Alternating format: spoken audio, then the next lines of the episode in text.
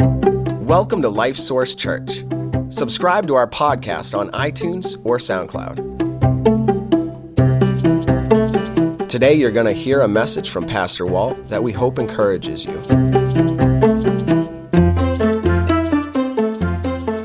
Well, if you try to live the Christian life in your own strength, according to your own wisdom, your own natural tendencies, if you try to live the Christian life like that, you are going to fail. I think we know that, don't we? How many ifs? I'm not going to ask you to raise your hand, but I'll raise my hand. I've, I have failed multiple times that way. In fact, it is impossible. It is impossible to live the Christian life as a natural human being, even one who's been born again. In and of yourself, it is impossible to do. Because as you look at things in life, you look at the situations in your life, the things that you're facing, you know, relationship issues, financial issues, health issues, the world around us, uh, who knows what all kinds of things. You say, How in the world can I live like a Christian in this setting? And it is impossible. And yet, God has called us to live like Christians. okay, live like Christians. We can't. I know. because God never intended for us to live the Christian life in uh, and of ourselves, out of our own strength. But it's Christ within us and the Holy Spirit within us. As we walk with Him, He enables us to experience what would otherwise be impossible. And the Christmas story has some things like that in it. So let's take our Bibles and turn to the Gospel of Luke. Luke chapter 2. And that starts on page 1177 there in the Bible that's in the chairs. And as always, I encourage you, if you don't have a Bible with you, to uh, pick one of those up out of the chairs and follow along. We'll be starting on page 1177. Story is pretty familiar to probably to most of you. Uh, the, the, Luke begins with the story of the, uh, John the Baptist's parents, and they are well advanced in years, beyond childbearing years. There's no human, you know, expectation that they would ever be able to have a baby uh, Elizabeth, uh, Zacharias and Elizabeth. And it uh, the angel shows up and talks to uh, them and tells them that they are going to have a baby and that he's going to f- have a special role in what God is doing in the world. He's going to be the one to proclaim that the Messiah is coming and telling Israel to get their hearts ready for it. And and uh, he will be John the Baptist, and that's, that's what he becomes known as in his life. But so that's the story that coming up here, telling a couple that you're going to have a child, uh, and it's going to be natural in the sense of it's, it's a father and a mother, but God is going to supernaturally overcome their old age. Okay? Then we get to our story, starting in verse number 26 says, Now in the sixth month, the angel Gabriel was sent by God to a city of Galilee named Nazareth. Now, Nazareth was not, um, I'm trying to think how to describe it. Well, let me describe it this way that there's a point in time when somebody uh, tells someone who, who's looking forward for the Messiah, says, We found him, and he, he's from Nazareth. And they go, Nazareth? What, what good comes out of Nazareth, you know? So, whatever, the town had that kind of reputation. But so, this is where um, the angel is showing up to a city of Galilee named Nazareth, to a virgin, betrothed to a man whose name was Joseph of the house of David. And the virgin's name was Mary. And this betrothal, you know, we tend to think of betrothal in the terms of engagement but the way the betrothal worked would be, and it isn't exactly like this, I'm just trying to put it in how we might experience. It would be like if a young couple decided that they were going to get married, and so they went to the justices of the peace. You know, they filled out the paperwork and got things together, and now they are officially married, but they're still going to act like they're engaged until a certain point when they have a wedding, and then uh, you know the ceremony's done, and the Word of God and, and the people of God, and uh, that's when they actually get married. They, they don't have sexual contact, you know, before then. Uh, and so it's, it's, like an, it's like an engagement with legal teeth.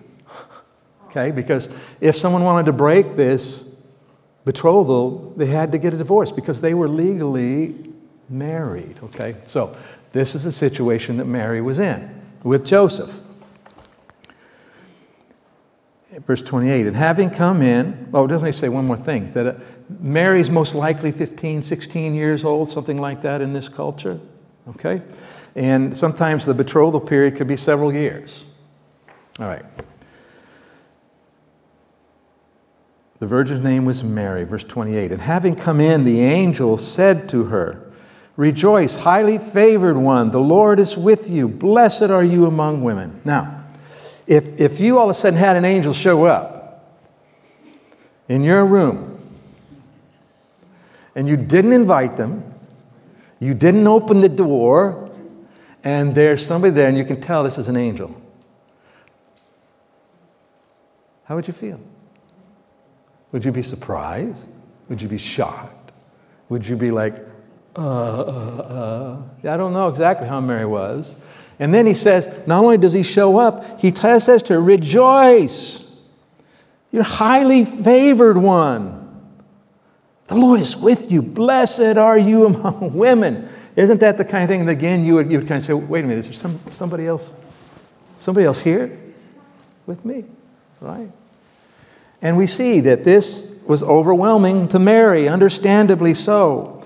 Verse 29 But when she saw him, she was troubled at his saying and considered what manner of, manner of greeting this was. So not only is an angel here, but he's saying some, wow, those are big things. And, and she's troubled. What's going on? She's agitated, okay? There's this nervousness. Verse 30 Then the angel said to her, Do not be afraid, Mary. How does he know she's afraid? He didn't say anything, but he can tell, right? Do not be afraid, Mary, for you have found favor with God. That word favor is the same word that we get our word grace from.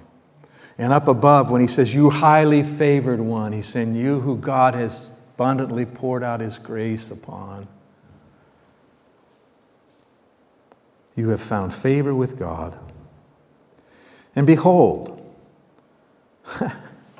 I'm sorry, it just hits me. So the angel here, I mean, I don't know how much angels understand about human beings, right? I think sometimes they aren't, you know, they don't have the same perspective, obviously, that God does. But uh, he's already kind of blown this poor little young woman away, right? And now he's going to really drop the bomb. He says this And behold, you will conceive in your womb and bring forth a son, and shall call his name Jesus. He will be great and will be called the Son of the Highest, and the Lord God will give him the throne of his father David, and he will reign over the house of Jacob forever. And of this kingdom, there, of his kingdom, there will be no end. And the angel seems like it's almost like exciting. Here's what God's doing. He's coming. The Son of God is coming. He's going to be named Jesus. He's going to do this, and eventually he's going to be the ruler over all this kind of stuff. And and Mary is like, whoa, whoa, whoa, whoa, whoa. Wait a minute. You lost me. Back at that first part. And I'm not saying she said these words. I just imagine the thought process that she stopped hearing a lot of what he was said after the first part. So let's look back up there again, verse 31. And behold, you will conceive in your womb and bring forth a son. Okay. Verse 34. Then Mary said to the angel, How can this be since I do not know a man? And knowing is, is a euphemism for having had sexual relationships. I'm not, I haven't been with a man. I'm, I'm not finally married here. I'm only betrothed. How is this going to happen? How, how can this be? Um, is not like uh, uh, a question, well, explain to me how this is going to, you know, explain all this to me. when she says, How can this be? What's she really indicating? That this what? This can't happen. It's impossible. You're saying I'm going to have a son. It's impossible. I've never been with a man. I, it can't happen. Verse 35 And the angel answered and said to her, The Holy Spirit will come upon you, and the power of the highest will overshadow you. Therefore, also that Holy One who is to be born will be called the Son of God. Okay, so he's saying, right, this is a miraculous thing. The power of God is going to cause this conception. Okay, and he's going to be the Son of God. God is going to be the Father, supernaturally here. And then he continues, he says, Now indeed, Elizabeth, your relative, has also conceived a son in her old age. And this is now the sixth month for her who was called barren, for with God nothing will be impossible. With God, nothing will be impossible. And we, we tend to sometimes grab verses like that and pull them out. For with God, nothing will be impossible. It's so true and it's so important, so powerful. But understand the context here. What the angel's trying to say to her. He says, Okay, yeah, you're right. You haven't been with a man. Yes, I understand you don't, you don't understand. But the power of God is going to do this. And you know what? He's already, he's already caused your, uh, your relative for them to be, have a baby when they're too old to have a baby. And it, this is going to happen to you because with God, nothing is impossible. God can do this. Okay? Um, does Mary have to cooperate with this? We don't see anything in the text that tells us that she had to do anything to cooperate with this or make this happen. But I would say to you that God chose Mary because he knew her heart and that she would respond the way she responds here in verse 38. Then Mary said, Behold the maidservant of the Lord. Let's just stop right there. Maidservant. Maidservant? It's the word, it's, it's a female form of the word for servant or slave. So when she says, Behold the maidservant of the Lord, what's she saying? I don't call the shots here with you, God. You call the shots. You, you say, and I do. That's what a servant does. That's what a slave does, right? Somebody else. And so she says, Behold the maidservant of the Lord. This is me. And he says Let it be to me according to your word. I accept this. Let it be so. And the angel departed from her. Father, I pray that you'd open the eyes of our understanding here for some key lessons that would help us to live this life that on our own is impossible, but with you is not impossible pray we would be open to whatever you might speak to us about today and challenge us in these things. And I pray in Jesus' name. Amen. All right, so there are just a few things here today from this story that I think would be really instructive to us when we consider our lives and trying to live for the Lord and when we've said it's impossible in our own strength, with our own wisdom, with our own endurance, with our whatever, right? Apart from God. Now, just right away, before we jump into these lessons, in the statement that the angel made, let's look at there in verse 37 For with God nothing will be impossible. You know, what's the key word there? I think the word that makes all the difference in the world. Is the word impossible?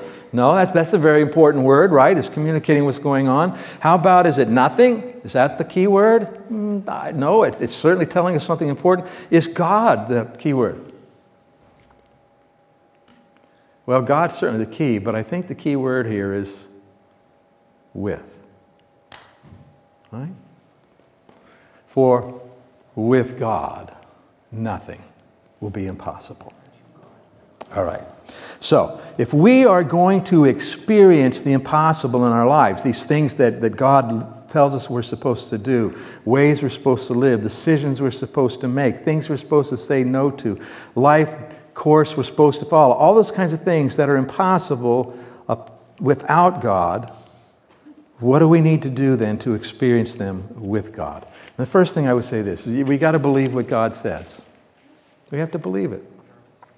And so we go back and look in verses 30 through 33. The angel says, Okay, you're gonna, you found favor, you're going to conceive, you're going to bring forth the son, call his name Jesus. He's going to be great, the son of the highest. He'll, he'll end up sitting on the throne forever and his kingdom there will be all these things that God has told Mary. And, and of course, like I said, it's hard for her, I'm sure, to say, whoa, slow down, right? But all of these things, and Mary needs to believe these things. Does Mary need to understand everything about them?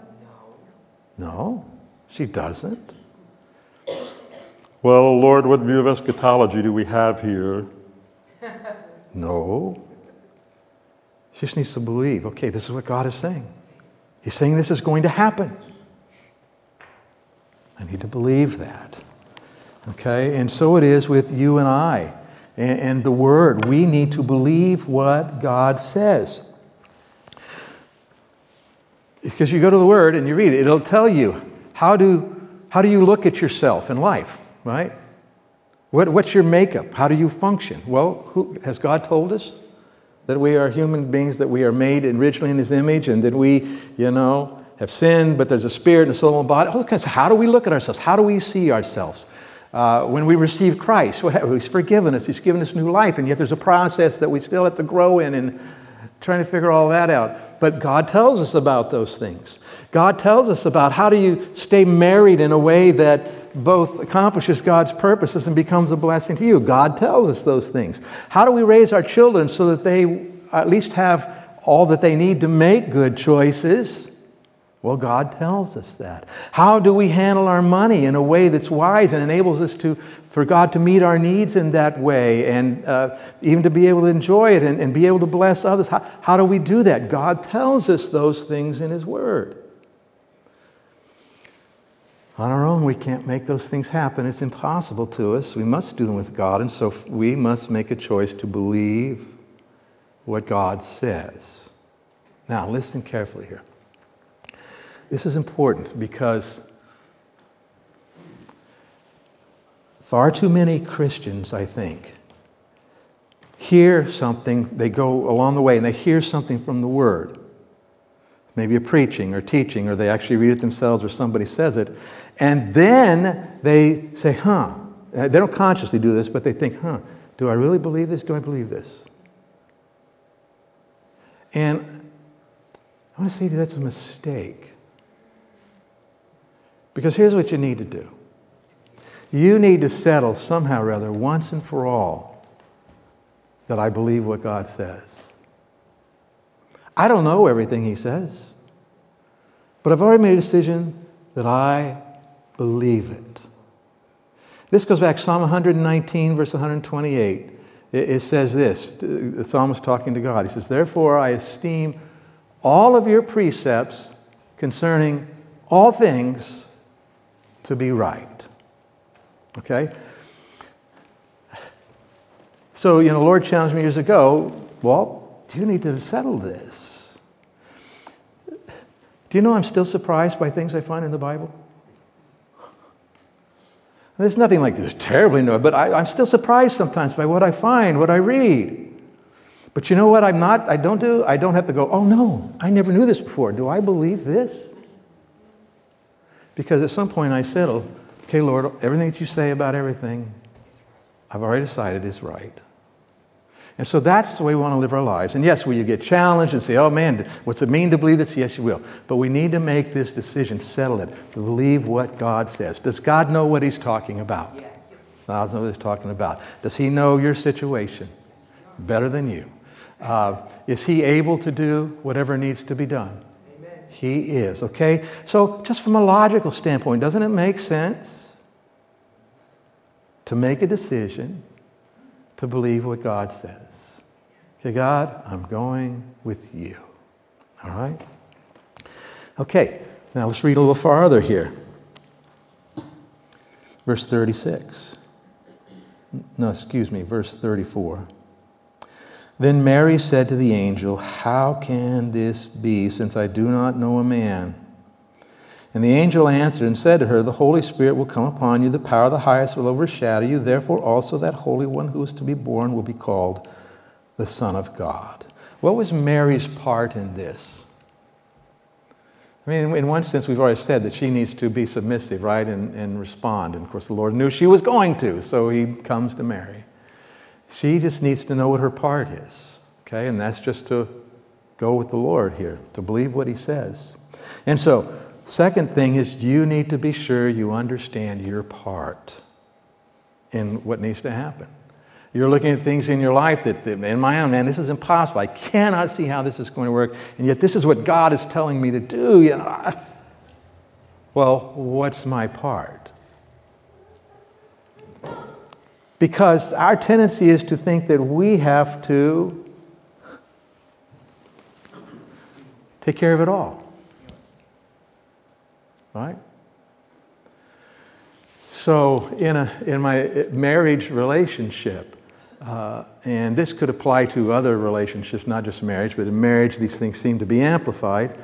So we could, I could be looking at my marriage relationship, and let's say it's really hard, and you know, it, you know, you get to those places sometimes in life where it's hard to even have a conversation. Whatever either one of you says, the other one thinks you mean something else, right? And it gets hard, and then you start assuming that they, the other person doesn't mean right, you know, and it gets ugly, doesn't it? And no fun, and blah. That's in the Greek, the blah. Um, so it, it, looks impossible, but um, when it comes to that, in, in my marriage, the example is this God doesn't give me responsibility for fixing the marriage. Well, what if she and this and that? God says no very clearly. He says to you, to Walt, He says, Walt, Love Glenda the way I have loved you. Well, yes, but, but what about, and if she doesn't respond? No, no, hold on, Walt. That's not your part. Love her the way I have loved you. Well, yes, but she doesn't understand that if she would respect me, it'd make it a lot easier. And then he says, Stop. That's not your part. This is your part. Love her the way I have loved you. And God deals with the other stuff, doesn't He? I got to know what my part is. Because, oh man, every time I just, just, stick with this example, just in my life, and it's, uh, I have a wonderful marriage. I'm so grateful for Glenda and everything that she means in my life, you know, but we're human, and so we've had those times when it's been really hard. And I, I, there's nothing wrong with sharing with your spouse how you're really feeling inside. It's, it's, it's, nothing wrong with me saying, hey, when you do that, it feels disrespectful to me and it's hard for me. Nothing wrong with that. But almost what happens every time is when I think, okay, I want to share this and I share it, and then she doesn't seem to quite get it, so I need to share it again. And then tomorrow I want to say, do you remember what I said to you yesterday? and it isn't very long because guess what have I done? I've picked up and trying to control what isn't my part. and it gets hard and difficult and frustrating. But you know what? When I get my part, this is my part. Nothing. Love her the way I have loved you. Wow. Okay. Man, I can do this with God's help. But I can do that.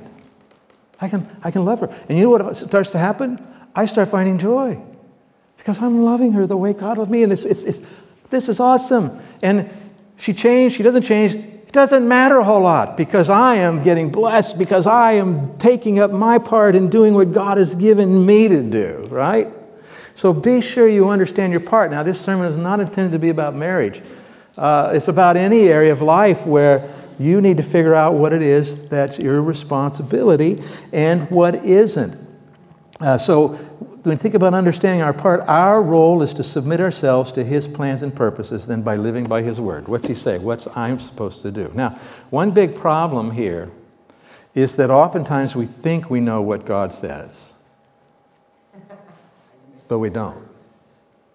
What we think God says isn't what God has said. And, and we come by that natural because we have thoughts in life about what's good and right. We have all of that. And then we just bring that right into our Christian faith with us. You know, I would say that this is especially um, true to those of you who are newer to your faith. Because when you came to Christ, you already had ideas about what was good and right and about how things were supposed to be done. But the, the reality is, there's probably a lot of those things that either need to, that don't match God's word at all, or that are off a little in some way. And so we all have to, if we're going to understand our part, we have to be in the Word of God regularly. We have to be pursuing God, what do you say? What is my responsibility in life? What is my part? What's not my part? I got to understand what you say. So I have to be in that in an ongoing basis. And let me say to you, just as I said, you can, uh, I still get surprised by things in the Bible sometimes. If you are saying, God, I want to know what's my part, what's my responsibility, how am I supposed to live, that even after you've been a Christian many years and you have it all figured out, then one day you'll look at the word or hear it from somebody and go, wait a minute. And you realize you've been missing it and you need to change.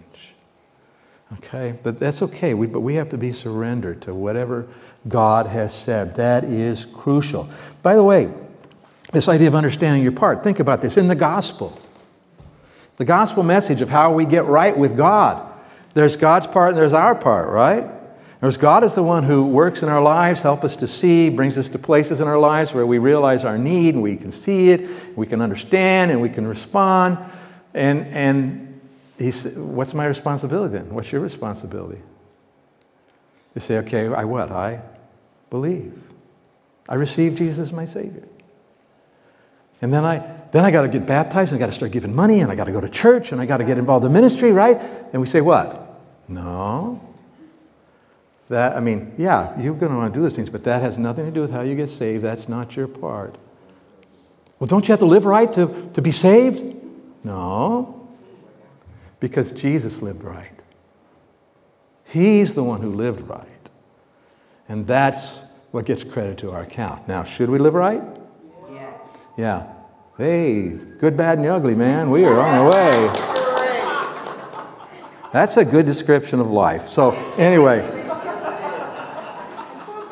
When it comes to the gospel and being saved, right, we have to acknowledge that we are sinners, that, that we sin against a holy God, it separates us from Him, and that Jesus died for our sins, rose again.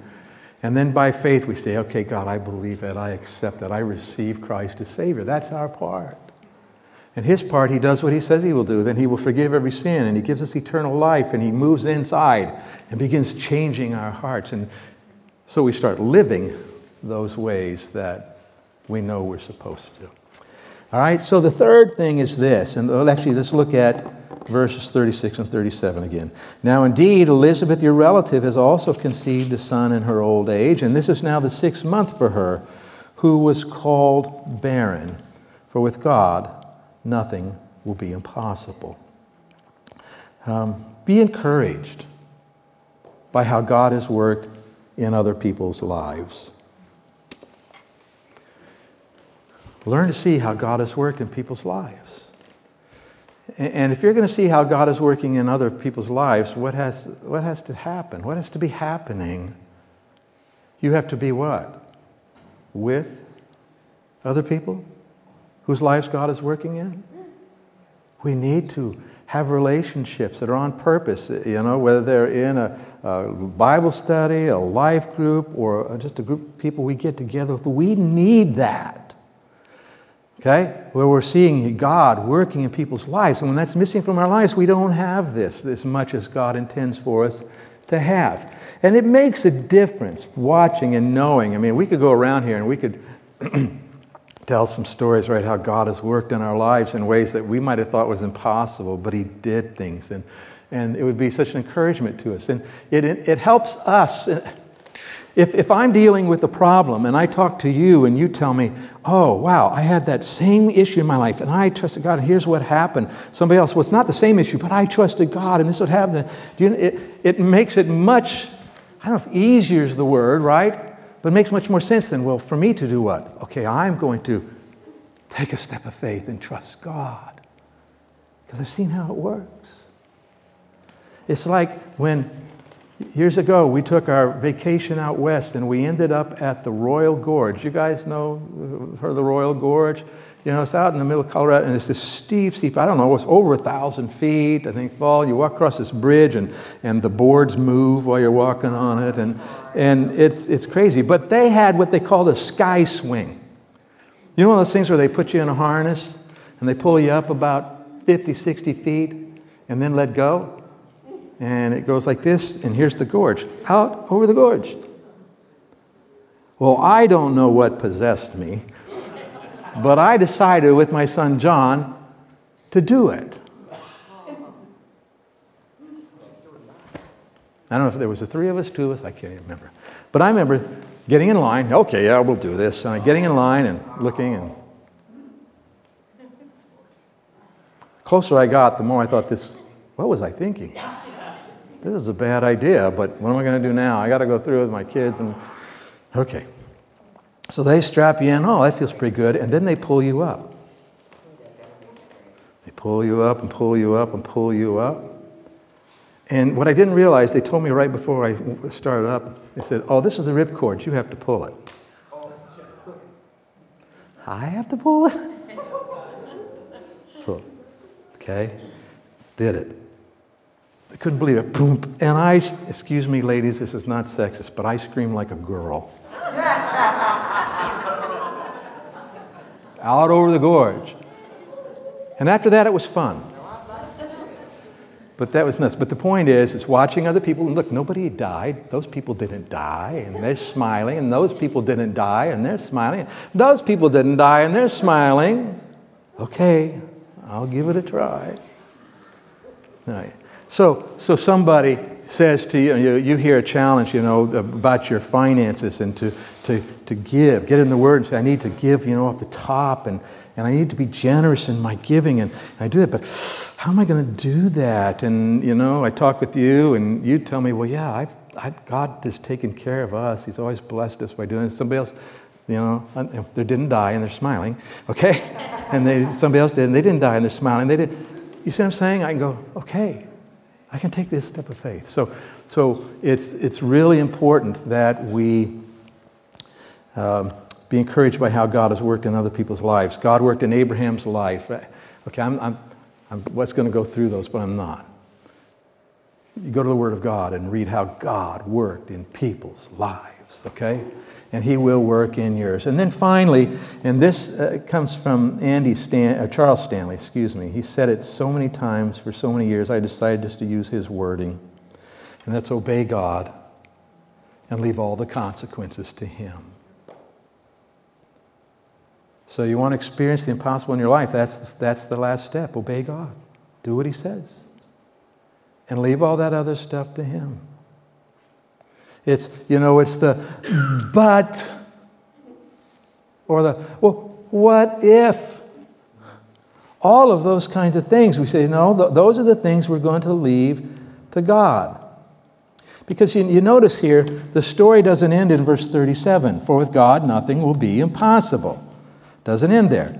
Then Mary said, okay. Right? I'm your servant. What you've said, that's, that's what I want. And that's where we have to come to. All right, we, we're believing what God says, we're understanding our part, we're, we're being encouraged, you know, because we're seeing other people's lives, and we finally have to take that step. And there are obstacles. We find obstacles. When we get to this point, there's obstacles, right? And um, the ones, the things that are out of our control, we got to leave to God. But there's some obstacles for us too sometimes. And, and there is an obstacle of just being self centered or complacent. But you haven't got to this point in the process anyway if you're self serving and complacent. And I would also say to you that if you are genuinely saved, deep down in your heart, you can't be complacent because God's after you there in a good way. All right, so set that aside. But then there's this sense of lack of control. if I take that step, I'm out of control. So in the um, book of Joshua, the Israel has been in the wilderness for 40 years. It's time for them to go into the promised land. But the problem is the Jordan River is flooded. It's out of control. And they're supposed to cross over. And they can't. How they to do it? It's impossible to them. And God tells them, go forward. Tells the priests to carry the Ark of the Covenant, which was a sign of his presence to them, to carry it and, and, and walk into the river. Um, what's going to happen? We don't have any control. What's going you know? And God says, do it. And so it tells us that the priests did as they walked and they went. And then it says, as the sole of their shoes or sandals hit the water, the water parted and went away. But see, they had no control, did they? They had no control. The only thing they had control over was decide we are going to obey God and the consequences are His. All right? Uh, lack of control. And the other one is just plain old fear. By the way, God is not out of control, He doesn't lack control. Makes sense to let Him deal with that stuff. And then fear is that, oh, but what if? You know, fear of the unknown, and there's a lot, isn't there? Fear of the unknown, there's a lot, but God knows what's unknown to us. And He can help me to know anything I need to know. So I don't have to be fearful like that. So this is a biblical perspective on obedience that will enable you to overcome any obstacle, and that's finally okay. My part, what's my part? Obey God. That's my part. But what about? It's not your part. Obey God and leave all the consequences to Him. So these four things you want to experience the impossible in life, all those things that only God can do in your life. You've got to believe what He says, understand what your part is, look at other people and learn from other people, from the Bible and other people around you, and then step in, obey, and let God take care of all those other things for you. And you will experience things in your life that would otherwise be impossible. God will be greatly glorified, and you will be excited and satisfied and fulfilled. Let's pray. Father, we thank you for your word. Thank you for Mary, Lord, and her example to us of humbly submitting to, to you and in experiencing the impossible that we've all been blessed by. Oh, Father, I pray that uh, we will humble ourselves before you here today so we can get to that place where we understand what our part is and we just choose to do it, to obey you, and leave everything else to you. So that all these things in our lives which you have called us to that are impossible to us become a reality with you. And if anybody's here today, Lord, or watching or listening later who does has never settled that issue of receiving Christ as Savior, I pray you'd stir their hearts now to do that. I pray if they have questions and don't understand, Lord, that they would reach out. Be honored and glorified in us, Father. You are so worthy of it, and we are so needy of it. I pray it in Jesus' name. Amen. All right. Before you go, so let me say, Dave talked about next Sunday. Let me uh, give you a little more insight into that.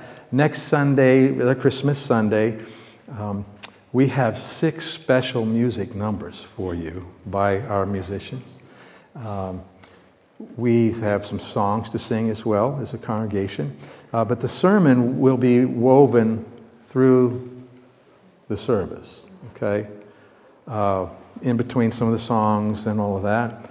Um, and I encourage I mean, you're going to see some people sing up here you've never seen sing up here.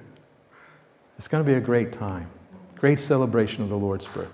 But it will also be very, very pointed, clear on the gospel with an opportunity to receive Christ. So if you have someone that you know, maybe you've been talking to, somebody, invite them to come for a special day.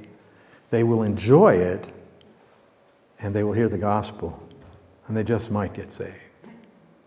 And if not then, maybe later. Okay? All right, so be praying about that. Take advantage of it. Christmas Eve, We are doing it at 5 o'clock. So for those who've never known, we do that. It's candlelight, and we read the Christmas story, and we sing the Christmas carols, and we also have some special music for you that night as well. All right, God bless you. Uh, stick around for the Bible studies, one of them, okay? We'll see you.